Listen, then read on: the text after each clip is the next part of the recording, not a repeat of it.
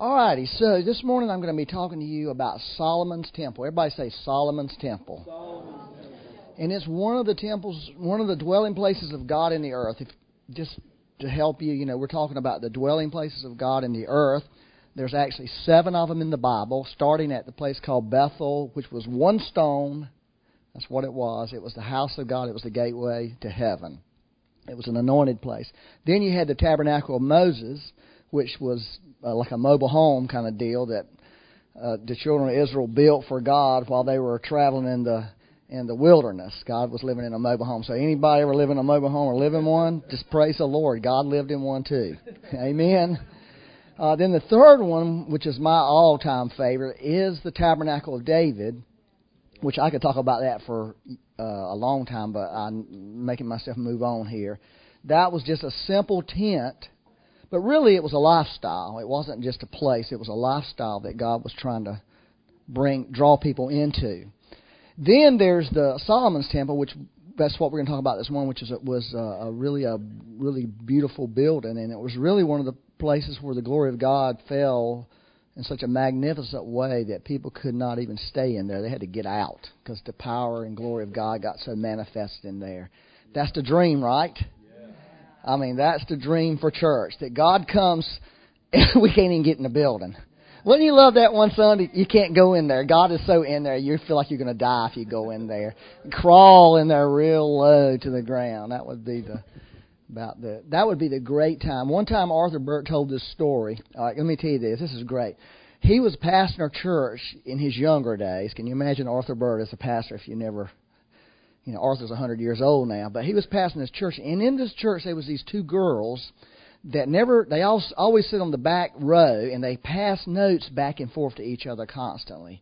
And he was just infuriated at these girls because they never paid attention, they were distracting, and, uh, but eventually Arthur left the church, and because he, because those girls just drove him, drove him away.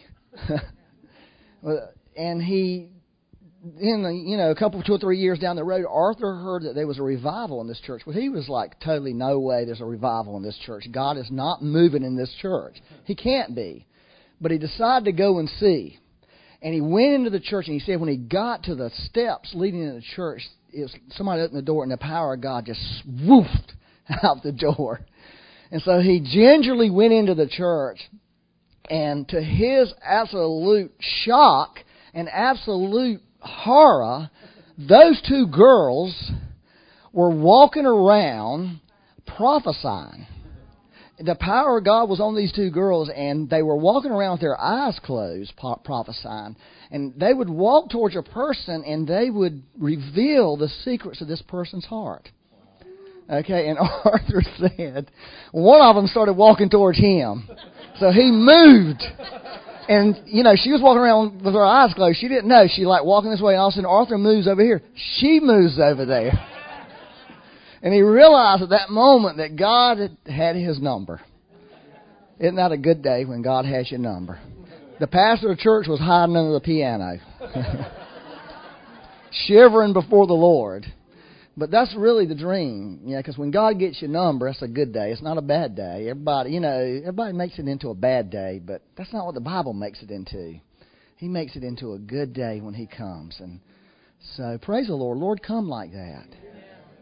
Come like that, and get our numbers, Lord. Come and just, uh, just like what we were singing, Lord. Open up our hearts, you know, and we're opening our hearts, Lord. Your heart's open to us, and something profound would happen in our life that we would never be the same again. Amen. Anyways, that was the Lord coming into Solomon's temple. Uh, I want to read this one script. Okay, wait a minute. Let me finish telling you. All right, so that was the third one, Solomon's temple, right? Fourth one, right? One, two, three, four. Yeah. Then there was the rebuilt temple. That was the next one, because Solomon's temple was destroyed when Jerusalem was overrun by Nebuchadnezzar.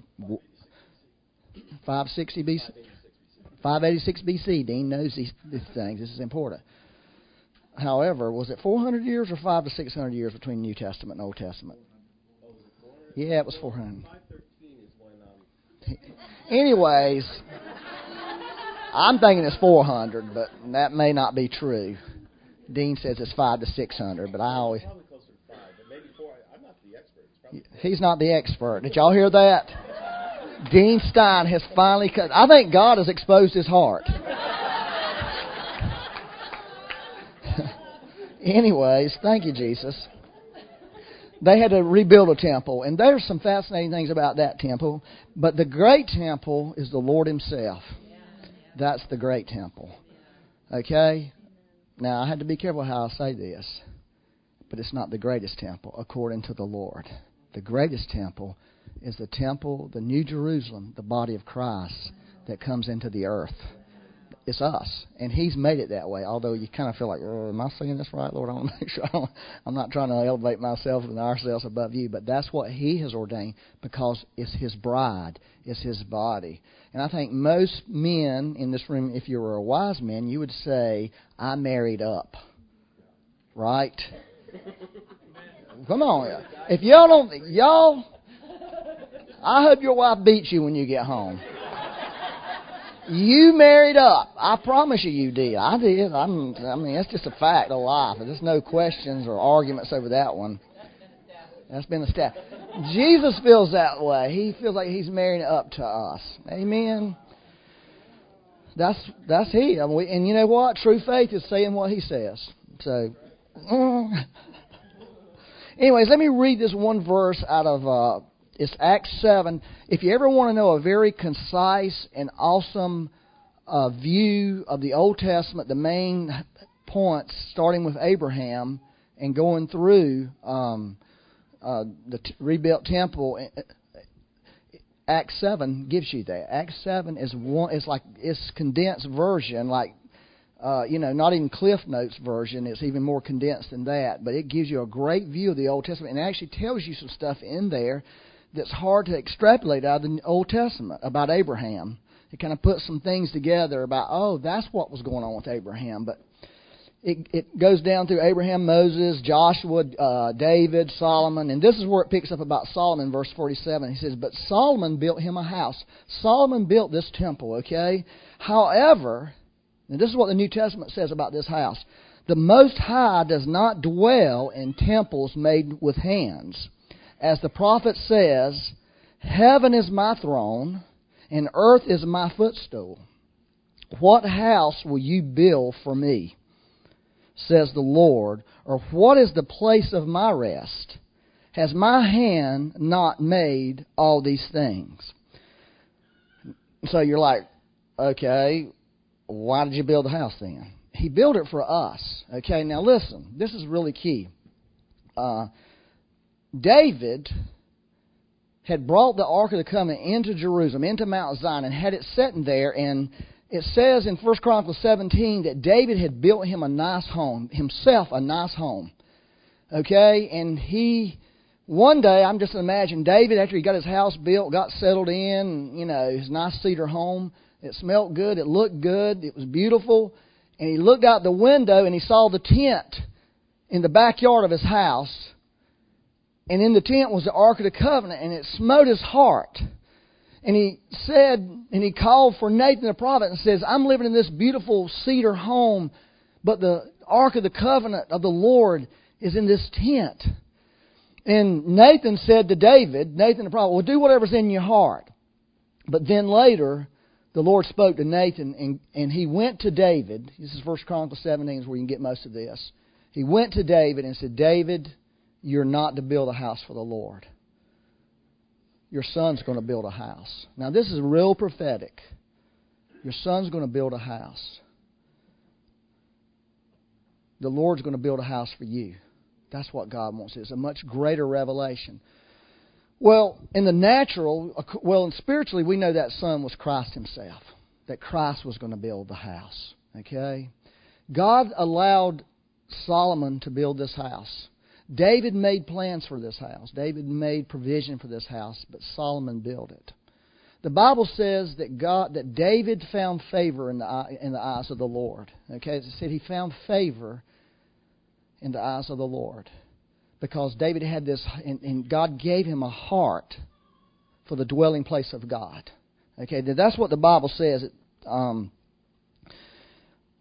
It says there's actually in Acts 7:46, which I failed to give them. It says David found favor in God's sight and asked that he might find a dwelling place for the God of Jacob. David asked that, Lord, may I find a, a dwelling place for you? Now God is saying that's favor on a person. Uh, if you'll remember, I talked to you about uh, when we talked about saw uh, the Moses' tabernacle in Exodus 25 verse 8. It says, "Let them make me a sanctuary that I may dwell among them." You see, it's always been God's heart to live with man. Okay? And so David had this heart to provide a place for God to live with us. And you know, this is really powerful. This uh, Isaiah 7:14, the virgin shall bear a son, and you shall call his name Emmanuel. That God God named Himself what His heart was. Emmanuel, Emmanuel means God is with us. God's name, the, the way what He named Himself, communicated His heart to mankind that I want to be with you. Okay, and all these dwelling places that in the Old Testament are reflections, they're shadows of what God desires to do with man is I want to live with you. I don't you know, I've got heaven, I've got everything. That's my house. You can't build anything for me ultimately, but you can build something for yourself. You can have a heart. Okay, you can have a heart for me and a place for me. So I'll let you in the old covenant, I'll let you build a physical building where I may dwell with you and be with you. That's profound, isn't it? And so I believe the Lord really wants to give all of us that favor that David had, that we have that heart for a dwelling place of God in the earth. That that's our heart. You know, I told you how I got on this thing is I was watching that show, House Hunters. that's Becky's show. You had to divide that between football and house hunters. That's how it works. And if she don't get house hunters, I don't get football. So you know, watch some house hunters. We'll be happy with house hunters. That one show I was watching, and these people were looking at this beautiful home. And like I say, this is not an against a beautiful home. It, the desire for a home is from heaven. God put that desire in us to have a home. But I was looking at that, and just for a moment, just for a moment in time, it's like uh, suddenly I saw that God has this, this desire for a home Himself. And how much greater is His home than anything on this earth? Everything, the most beautiful, great home that we could have on this earth is pales in comparison to His home. And He's looking for people not to reject the homes on the earth and your nice homes, whatever you got, or if you just got a mobile home, not to reject those things, but to embrace His house, to embrace His heart, the dwelling place of God. That's what He's really trying to do in all this thing in the Old Testament. All these pictures He's given is trying to find a people like He found in David that have a heart for what He has a heart for. A resting place of God in the earth, a place where the presence of God can literally live and dwell and be manifested. That's favor from God. When you find yourself with that heart, you know that's a gift from God. And I'm praying, Lord, if nothing else, we walk out of here one day and we have that heart in us. That that becomes the driving desire of our lives. A dwelling place for the Lord. That that's what's important. All these other things are secondary to that. Everything else is, is behind that. Are y'all okay? All righty. Thank you, Lord. And I also thought this this morning. I was thinking about maybe the ultimate definition of a worshiper, of a real worshiper. The ultimate definition, maybe. I don't know. I'm still working on this. Is a person who has that heart for the dwelling place of God. Now think about that for a minute. Maybe that's God. Maybe that will be the ultimate definition of what a real worshiper is, because that's the people the Father's seeking is worshipers. He's seeking these people who have this, this heart. And I've been really asking the Lord, it's not about music, it's not about songs. Those are important, obviously. You know, David was the ultimate worshiper in the Bible, right? Bar none. And, and the Lord said he had a heart after me. He had a heart like I have. And and I've wondered about this thing about worship for a long time in my life, for years in my life. And more the more I go, the more I go, it has something to do with God Himself. Not what we do, but just having a heart that is in alignment with His heart. That's worship, I think. Anyways, we're going to get y'all there on the worship thing. I'm getting there. It's a journey. This is a journey. I believe, I, this is what I really believe. I've come to this conclusion in my life in the last little while that my ultimate, ultimate, ultimate identity is a worshiper. That that is my truest and highest identity is is worshiper. I don't really understand that, but I really in my heart feel like that's really the thing. And I feel like that's what David was. That was his ultimate, ultimate identity. He was the worshiper. All right, now, I've got you all primed up, or I've got you all drained down. uh, don't you thank you, Lord? All right, now let's read this in 1 Kings 8, 27 through 30. Okay, this is when uh, Solomon was dedicating the temple. Now, David died.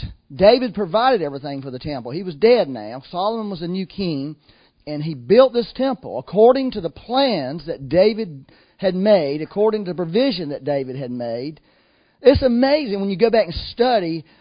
Uh, David possibly, possibly, now I don't really know because I'm not a really smart numbers guy, but he possibly gave up to one billion dollars of his own personal money, not the kingdom's money, not the, the Israel as a nation's money, but his own personal money that he had accumulated to help build this temple. That's amazing, isn't it? We're talking billion based on what they said he gave from from his own, you know, bank accounts in the uh, what would be kind of the worth in modern terms. You, you know what I'm saying? So it'd be interesting for somebody go back and really do that. I'm sure some person has, but uh, anyway, so Solomon, and another thing that was fascinating to me about this, David even developed a maintenance plan for the building. Like, not only did he provide to build it, the design of it, how to get it built, he developed down to, all right, we know in five years you're going to have to replace these parts. Here's how you replace them. Here's the money to replace them. He already had all of that. Isn't that amazing? That's amazing to me that that man had that kind of heart, a long term vision for the house of God, down to make sure this thing's kept up and it's not run down and, and falls into disrepair. But will God indeed dwell on the earth? Picking up on what uh, you know, James, or not James, but Stephen said, Behold, heaven and the heavens of heavens cannot contain you. How much less this temple which I have built? Yet regard the prayer of your servant in his supplication. O Lord my God, listen to the cry and the prayer which your servant is praying before you today. That your eyes may be open towards this temple night and day, towards the place which you said, My name shall be there and that you may hear the prayer which your servant makes towards this place. And may you hear the supplication of your servant, servant and of your people Israel. And when they pray towards this place, here in heaven, your dwelling place, and when you hear, forgive. Now, so I'm going to tell you just a few little things real quick that I got out of that. Number one, this is one thing the Lord wants us to know about His house. It's a house of prayer. Okay, it's a house of prayer. Jesus said that himself. Uh, Mark eleven seventeen. Is it not written, My house shall be called a house of prayer for all nations? Now, that brings a lot of thoughts to people's minds, I'm sure, because we all have thoughts about prayer or or not. It might be kind of boring to you, but it that's what Jesus said. So, here's the thing I'm seeing in this. Number one, he said that your eyes may be open towards this place. It's called there's a there's a thing in the Bible called uh, the Lord sees. Okay, the Lord sees. That's El Roi. This is a very interesting name. The Lord sees, and this is what's interesting about. It. Do y'all remember Hagar? You remember Hagar was a servant of Abraham and Sarah and Sarah couldn't have any babies, so she concocted this plan. Hey, Abraham, go and do the thing with Hagar so you can have a son. Abraham did this. Hagar gets pregnant, has a baby. His name is Ish. What's his name? Ishmael. okay, y'all remember that. The Arab nation's mother is Hagar. Okay, now this is important. This is out of Genesis 16 if you want to go and read it. This is what happened. Once they did it, suddenly Sarah has a change of heart. Okay? And so she really starts going after Hagar and just bearing down on her. She's mad at her, she's offended at her, she's jealous of her, even though it was her mother of faith. you did it. And so Hagar came to the point one day, I just can't take this no more. I'm leaving. I'm running away. So she ran away, the Bible says. And, see, and she found herself setting out by this particular place. And the Lord began to speak to her. Okay? And began to ask her, What are you doing? What are you doing here? And she began to tell the Lord why she was here, what was going on in her life, why she felt she was just driven away. And the Lord talked to her and encouraged her and told her to go back. Don't run away. And he began to prophet, the Lord began to speak of Ishmael's future, about how great a man Ishmael would be. Anybody went to the gas station lately? His word came true. Okay? But this is what Hagar said, and this is what's really fascinating to me. Hagar named God. He, she, it's the only place in the Bible, the only person in the Bible who ever gave God a name. The God who sees. Isn't that fascinating? I think it's hugely fascinating. Here's Hagar, really a person that we don't really identify a whole lot with, was able to name the Lord, give the Lord a name. It's amazing eh, the God who sees. You see, you know, most people when they think when they a lot of people when they hear the word the God who sees, it's not a pleasant thought to them.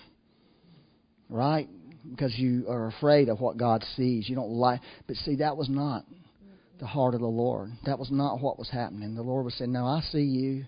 Jesus picked up on this himself when he says every hair of your head. That's what he was saying. Every the Father sees everything about you. He knows everything about you. He's watching over your life. He knows the injustices that happen in your life.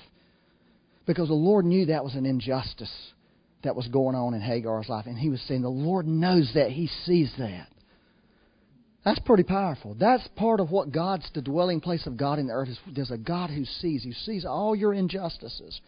And there's a lot of injustices in this world, but we have to know the Lord sees every one of them. Every one of them. They don't really get by God. And there comes a day when God will do something about the injustices in our life. Later on in life, later on down the road, um, Abraham actually threw Hagar out. Had to. Threw her out.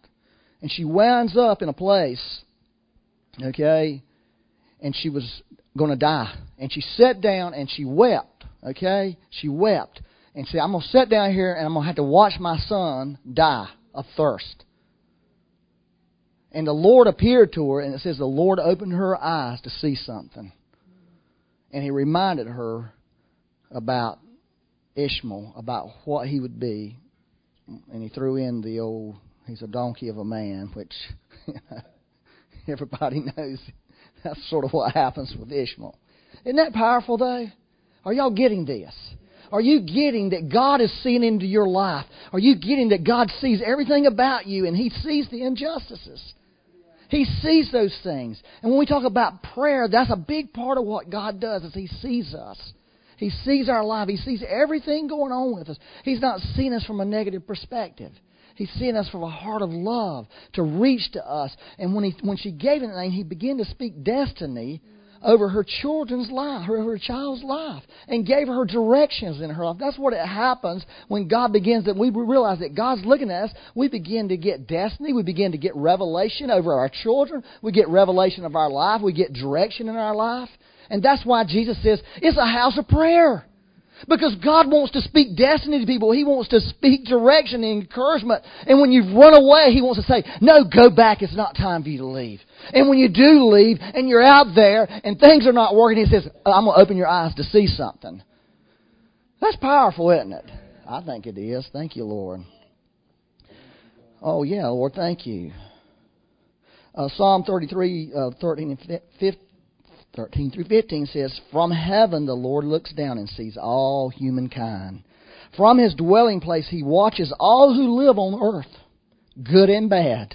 He who forms the hearts of all who considers every considers everything they do. He who forms every heart considers all in a positive way towards his people. Amen. All right. The next thing it says, uh, Solomon was saying, "Lord, hear hear my prayer." And uh, everybody wants God to hear their prayer, right? Amen. Thank you, Lord. Well, here, let me tell you my little personal experience about hearing the Lord, the Lord hearing my prayer. There's a man in the Bible named Simeon. Everybody know who Simeon is? I think I might have shared a little bit about Simeon one time. Simeon name means God hears. And so Simeon was a man who waited a long time for God to do what he said he was going to do. A long time. He was an old man waiting on him, and God had prom- made a promise to Simeon that you're going to see the Messiah. And not only did he see him, he held him. That was pretty good. That was a bonus. Like, not only did I see the Messiah, I held God in my arms. How many people can say that? Only a few people on the earth could say they literally held God in their arms and looked on his little forehead and kissed him and smelled of his little head and held them close. You know, like you do your grandchildren. You just hold them, you love them. Imagine this man holding God because he waited a long time for the Lord. And when everybody else was running around doing what they were doing, looking for the Messiah, praying for the Messiah, here's a man holding the Messiah. A lot of Christians miss God because they look for the promise of God in a way that He's not going to come. They've, they've, they've defined the promise of God. They've made, this is what it's going to look like. This is how it's going to work out. And just like He did when Christ came, it was nothing like all the people thought. Isn't that powerful? Anyways, I could tell you more about that, but I want to tell you about my day I had when I came to the end of my prayer. Anybody ever come to the end of their prayer? I think I told y'all this one time, but I had a day when I came to the end of my prayers. I had a day where I came to a, it was a point where God, I have prayed every prayer I know to pray, and heaven is as silent as a tomb. There's no answer from God. There's nothing. And I felt despair in my heart. But then this thought came into my mind. What about Romans 8? Romans chapter 8. And I are y'all are y'all with me on this Romans 8? Let's read it. Romans 8, 26 to 28, reading it in the Message Bible because they bring this out so well. Meanwhile, the moment we get tired in the waiting, isn't that powerful? God's Spirit is right alongside of us, helping us along. Helping us along. If we don't know how or what to pray, this is what set me free. I don't know how to pray. I don't know what to pray. It doesn't matter. At that moment, it really didn't matter. Because what I had been praying and how I'd been praying, it just doesn't matter. God ain't going to answer this prayers anyway. It doesn't matter. He does our praying in and for us. Making prayer out of our wordless sighs and aching groans. He knows us far better than we know ourselves. He knows, listen to this, our pregnant condition. Paul is trying to say it's like a woman, it's nine months, it was two weeks ago, and I ain't having this baby. There's no signs. I'm on, a woman knows about this. A man knows as far as he's getting his brains beat out at home because she's overdue, and he's like, "Please, God, do something to get me out of this mess I'm in because I can't even say a word without getting chewed out." So I tell all men whose wives are pregnant, you just fly under the radar. You stay real low. Whatever she says is right. No arguments. Just do whatever she says. Don't make any accounts. Yeah, otherwise, because you're going to get a whipping, boy. Listen to this. he knows far better. He knows our praying and keeps us present before God. That's why we can be so sure that every detail in our lives of love for God is worked into something good. And so at that moment, this thought came into my mind. I know how to do this. I'm going to pray in the Spirit. I'm going to pray in tongues.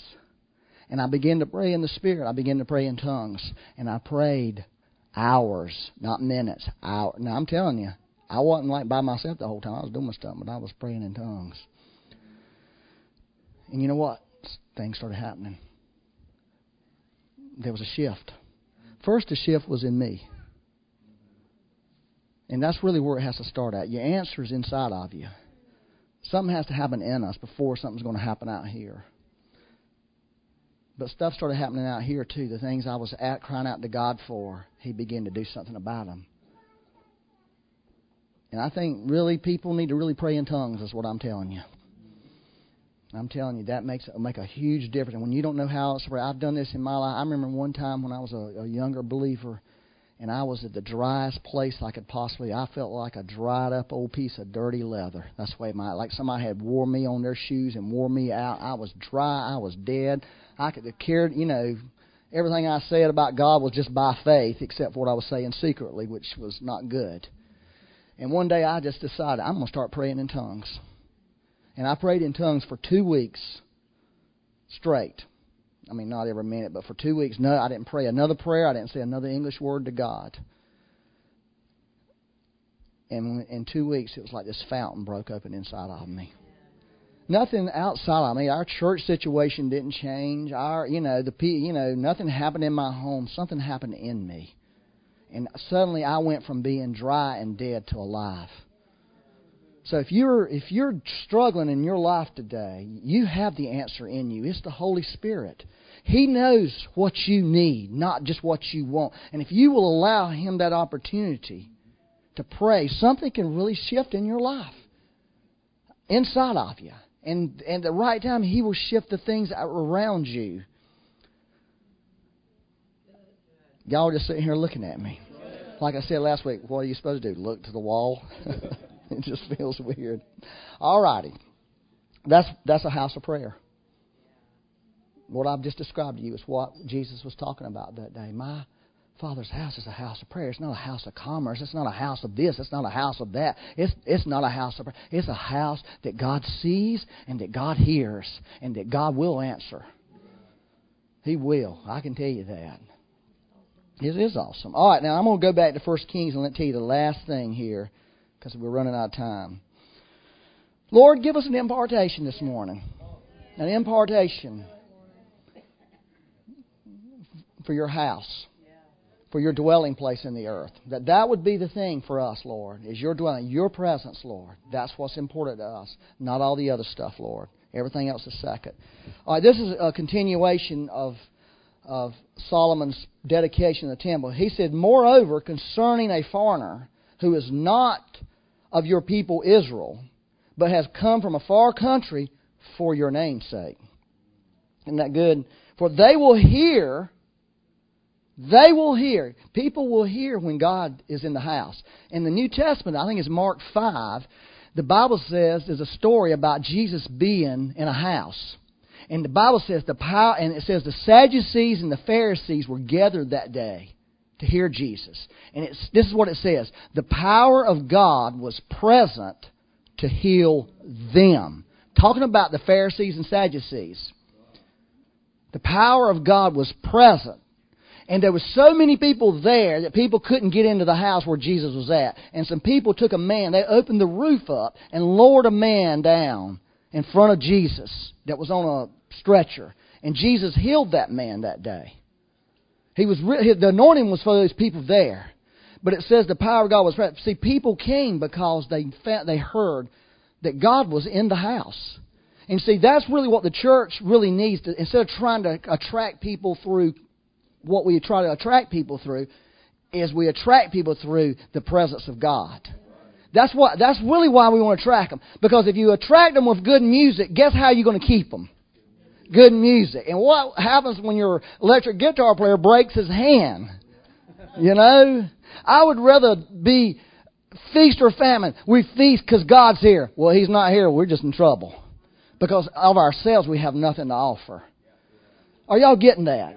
The power of God was present. So, they're going to hear of your great name and your strong hand and your outstretched arm. People will hear that. And that's what Solomon was saying. And when he comes and prays towards this temple, speaking of the foreigner, here in heaven for your dwelling place, and do according to all which the foreigner calls to you, that all people of the earth may know your name and fear you. This is powerful, isn't it? All people of the earth would know the Lord because they would hear of God, that God was present amongst the people, and people could come there and engage God. That's powerful.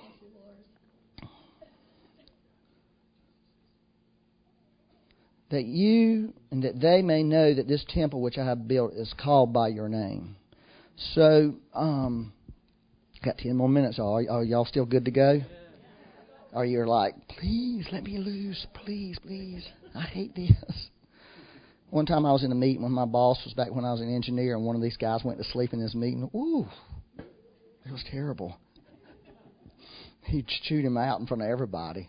And I always thought, man, people need to be able to come to church and go to sleep if they want to. they shouldn't get chewed out for going to sleep in church.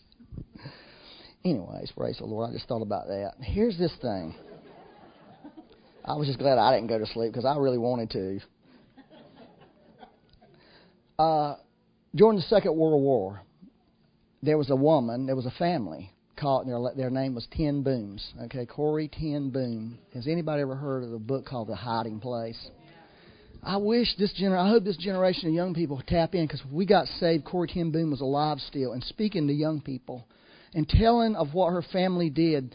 The hiding place was their home where they provided a hiding place for Jews and for people who were resisting the Nazis. Okay, and eventually they were found out. And eventually they went to jail. And eventually some of them went to concentration camps. And I think the only one left alive out of the whole family was Corrie. She lived through it. And she found God. One of the great stories was when she first got to the to the uh, concentration camp. They had been on this terrible train ride. It was it was vicious. It was wicked. It was awful. No water. No nothing.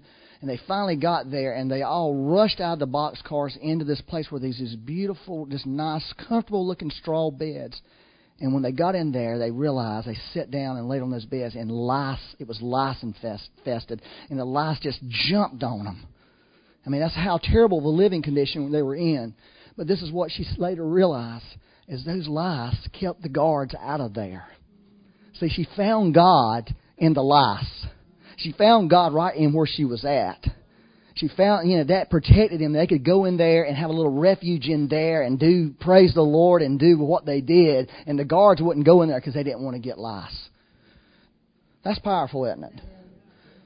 Yeah, amen. And they lived this, and they were humiliated. This was a woman's camp where they stripped them naked and marched in front of the soldier, the men soldiers, and you know did what they did. I mean, they, it was the most humiliating thing.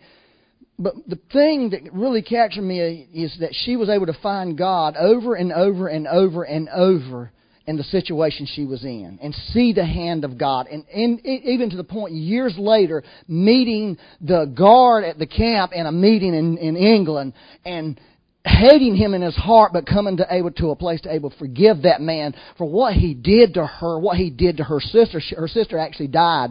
She was with her sister. Her sister died because she was sick in the concentration camp. Her sister kept her going for a long time, spiritually. But eventually her sister died. And she had nobody to keep her going except the Lord Himself. She found the Lord.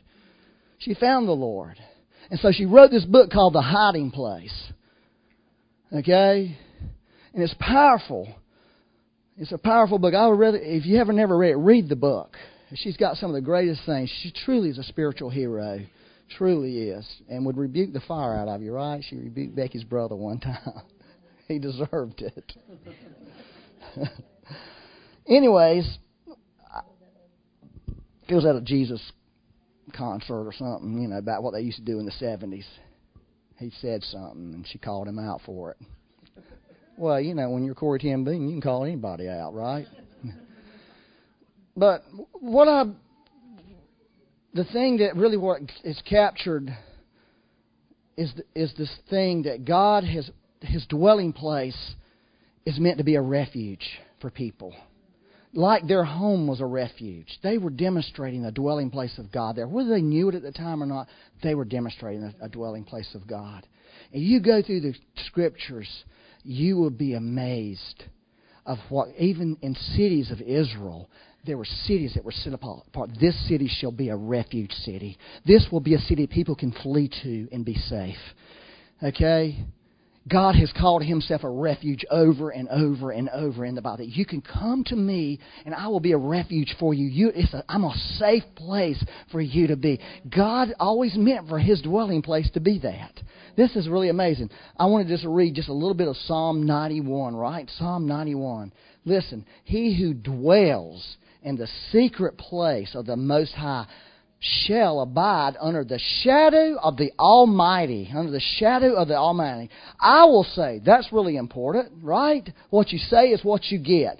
Everybody should be saying this. I will say, He is my refuge. I'm going to say that. A lot of times God doesn't seem to be a refuge for us because we're not saying He's a refuge. We're saying something else about Him. And when you get what you say, that's another story. But here it is. He is my refuge and my fortress, my God, and Him I will trust. That's a great confession to make. The Lord is my refuge. Uh, surely He shall deliver you. Knows it's a shift. No longer saying about me. I'm not saying me. I'm saying you. You can say me. Surely He shall deliver you from the snare, snare of the fowler and from the perilous pestilence. He shall cover you, cover you with his feathers. And under his wings you shall take refuge. His truth shall be your shield and buckler. This is powerful. You shall not be afraid of the terror by night. Anybody know about the terror by night? People do know about that. I mean, really know about it. Nor of the arrow that flies by day, nor of the pestilence that walks in darkness nor of the destruction that lays waste at noonday. He's covered every every part of every day, every hour of every day. A thousand may fall at your side and ten thousands at your right hand, but it shall not come near you. Only with your eyes shall you look and see the reward of the wicked. Because, listen to this, because you have made the Lord, who is my refuge, even the Most High, your dwelling place. Isn't that powerful? Now, I know the human mind, because I know my mind. You can sit here and argue point by point by point by point. Yeah, but Lord, what about this? Yeah, but Lord, what about that? Yeah, but Lord, what about this? What about that terror that came against me? What about that pestilence that's hit my household? We can argue those. But I'm just telling you, this is what it says. This is what it says. And I believe the key in the whole thing is I will say of the Lord. I will personally. I am. I can't say it for you. I can say it for me. Lord, you're my refuge. You're my refuge, Lord. I'm making you my refuge. You are, Lord. I say you're my refuge. And because I say you are, you certainly shall be. And God has created, He wants the body of Christ. I believe He wants churches. I believe He wants this church to be a refuge for people, for the foreigner, for people. A refuge a refuge. God is interested in that. He wants a place where people can come and find Him and find security and find hope and find life. That's what that Solomon temple was. What it was. What, Paul, what uh, Solomon was trying to tell people. People are going to hear about the great refuge, and they can run to this place and find safety in this place. It's a revelation. It's spiritual. What I'm talking to you about is really spiritual. It's not natural. It's spiritual. But I believe in the end days, I really believe this with all my heart and all my soul. In the end days, there's going to be places of refuge on this earth. There's going to be dwelling places of God where people can go, and God will literally hide people. Literally hide them. Where the enemy can't even see them. If the enemy's looking for them, they'll walk into the place and they will not see the person. Because God will hide them. Because they've made the Lord their refuge. Not this world and not you know, the things of this world, or not their dreams and not their visions, but they've made the Lord Himself their refuge. God really wants a place like that on earth. He wants places like that. That's what a dwelling place of God should be. and we say, Lord, this is, this is our dream, this is our vision, this is our goal, this is we don't feel like we're that. We want to be that, Lord. And we invite your presence to come here. We invite that favor that David had in his heart. The favor of God, where David said, I want to find a resting place for God. I want to have, I want to be that. I want to be involved in that. He later said, "Hey, if I can just stand at the door, I, if I can just be at the door, you know. Let me just say one more thing. There was another man. His name was Obed Edom. Y'all remember Obed? By default, he got the presence of God in his house. Okay, for three months of his life, he's and it says it says news got back to David that Obed Edom was blessed, his house was blessed, his crops were blessed, his cows were blessed, and David was sitting up there. That's my blessing, and that guy's got in on it. And so he went back and said, Obed, I got to take it. Well, Obed, I can just imagine Obed saying, I knew, I knew I knew you were, David. I knew you were going to come get this thing and take it there. And it rightfully belongs there. But can I ask you one thing? Since I let it stay here, can I go with it? Can I go with it? And not only me, but the whole house, and the cousins, and the aunts, and the uncles, the whole crowd. We all just want to go. And you know what? he was an Edomite. He was a, one of these strangers, foreigners that Solomon was talking about. And David said, Come on. In fact, I'm looking for some really good electric guitar players. And I know you are, because he was a musician, because you find out when it's talked about the singers and the musician, guess who was one of them? is old, old Obed. You see, that's what it was. Listen, I'll leave all this. I will leave all of this if I can just be with that. His presence. Let me go wherever that's at. Just let me be where that's at. Isn't that powerful? Let me be where that's at. If it's on the other side of the world, let me get in the airplane and go there and get some and bring it back and put it in this place where people can come here and experience this God who's real and who's not far off in heaven, who's not distant himself, who's not angry, who has forgiven everybody's sins already. People who haven't even accepted it, He's already said, You're forgiven. I sinned and sinned for years, and then I found out I'm forgiven.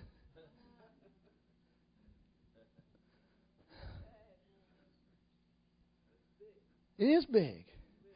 And God wants to embrace these people and love these people and tell the people the truth about Himself that only He can do in His presence. Because the best of preachers can't really do it justice. The best of them, the ones who's been there themselves, they can't do it justice. Because it's only Him when He speaks to your heart. Everything will change in you. I can speak to your heart for a million years, and you may think, that's right. But when He speaks, something happens. And lives are transformed instantly. And never think again the same.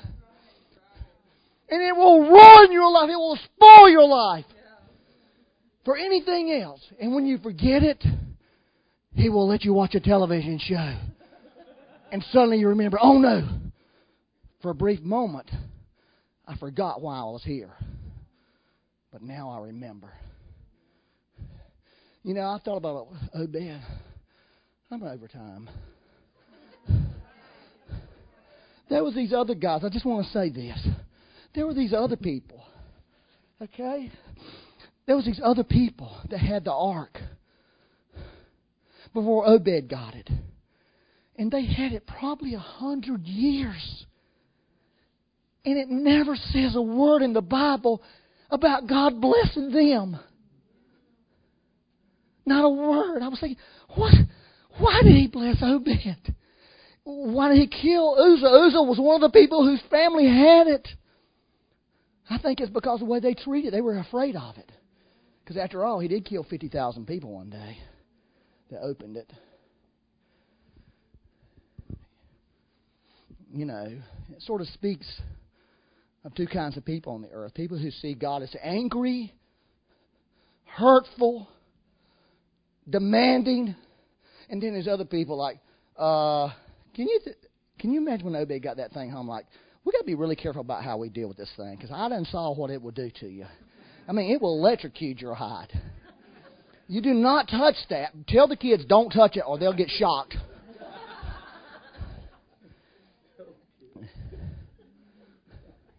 And can you imagine? I'm just an imaginary old guy. Can you imagine the day the kids walked in and saw Obed laid open on that mercy seat, weeping?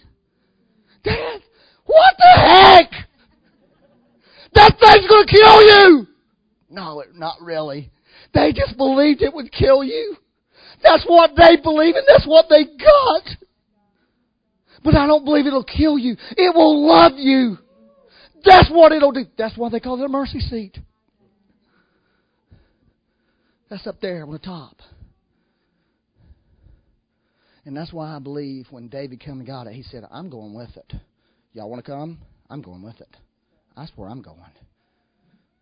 And David led him. David reflected that when he said, I'd just be a doorkeeper. If I can just be there in the house where that thing is, the presence of God. Just let me be there in the house. I'll tend the door. I'll unlock the door. I'll lock it. I'll welcome people. I just want to be. You want me to clean the toilets? If I'm cleaning the toilet, I can be around it. I will do. That's the heart that David had. That's the heart Obed had. That's the heart that. That's the why. That's favor. That's not a heart that we can create, but it is a heart that the favor of God can give us.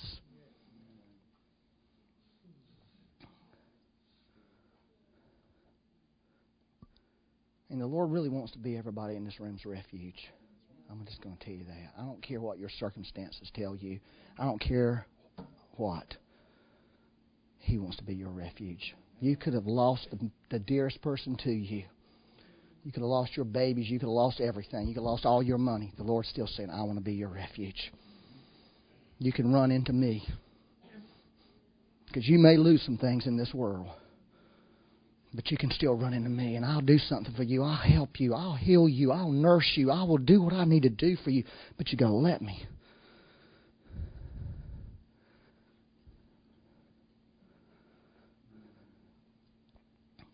And you know what? I mean, this is the truth about loss.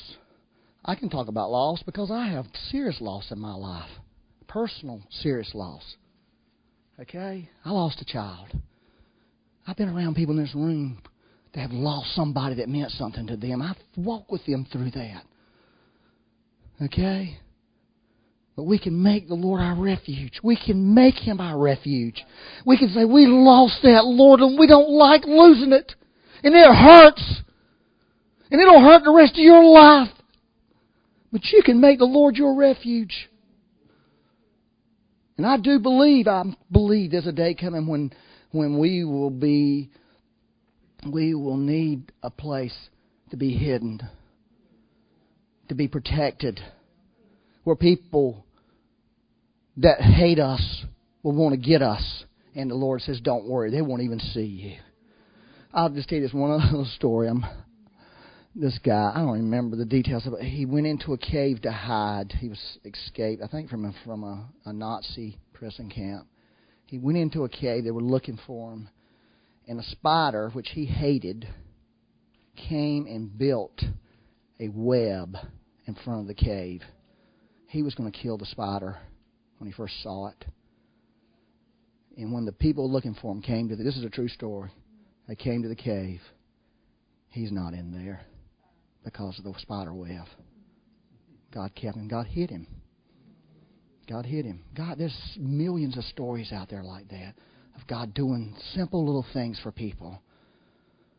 Everybody in this room, everybody in this room, God wants to hide you in His heart. He wants to hide you in His heart. No matter what's going on in your life, He wants to hide you in His heart and free you. To just free you and heal you. That's really what He wants. I did lose a baby, but I'm healed. Okay? I still hurt over it, but I'm healed. I still hurt for the loss in this room.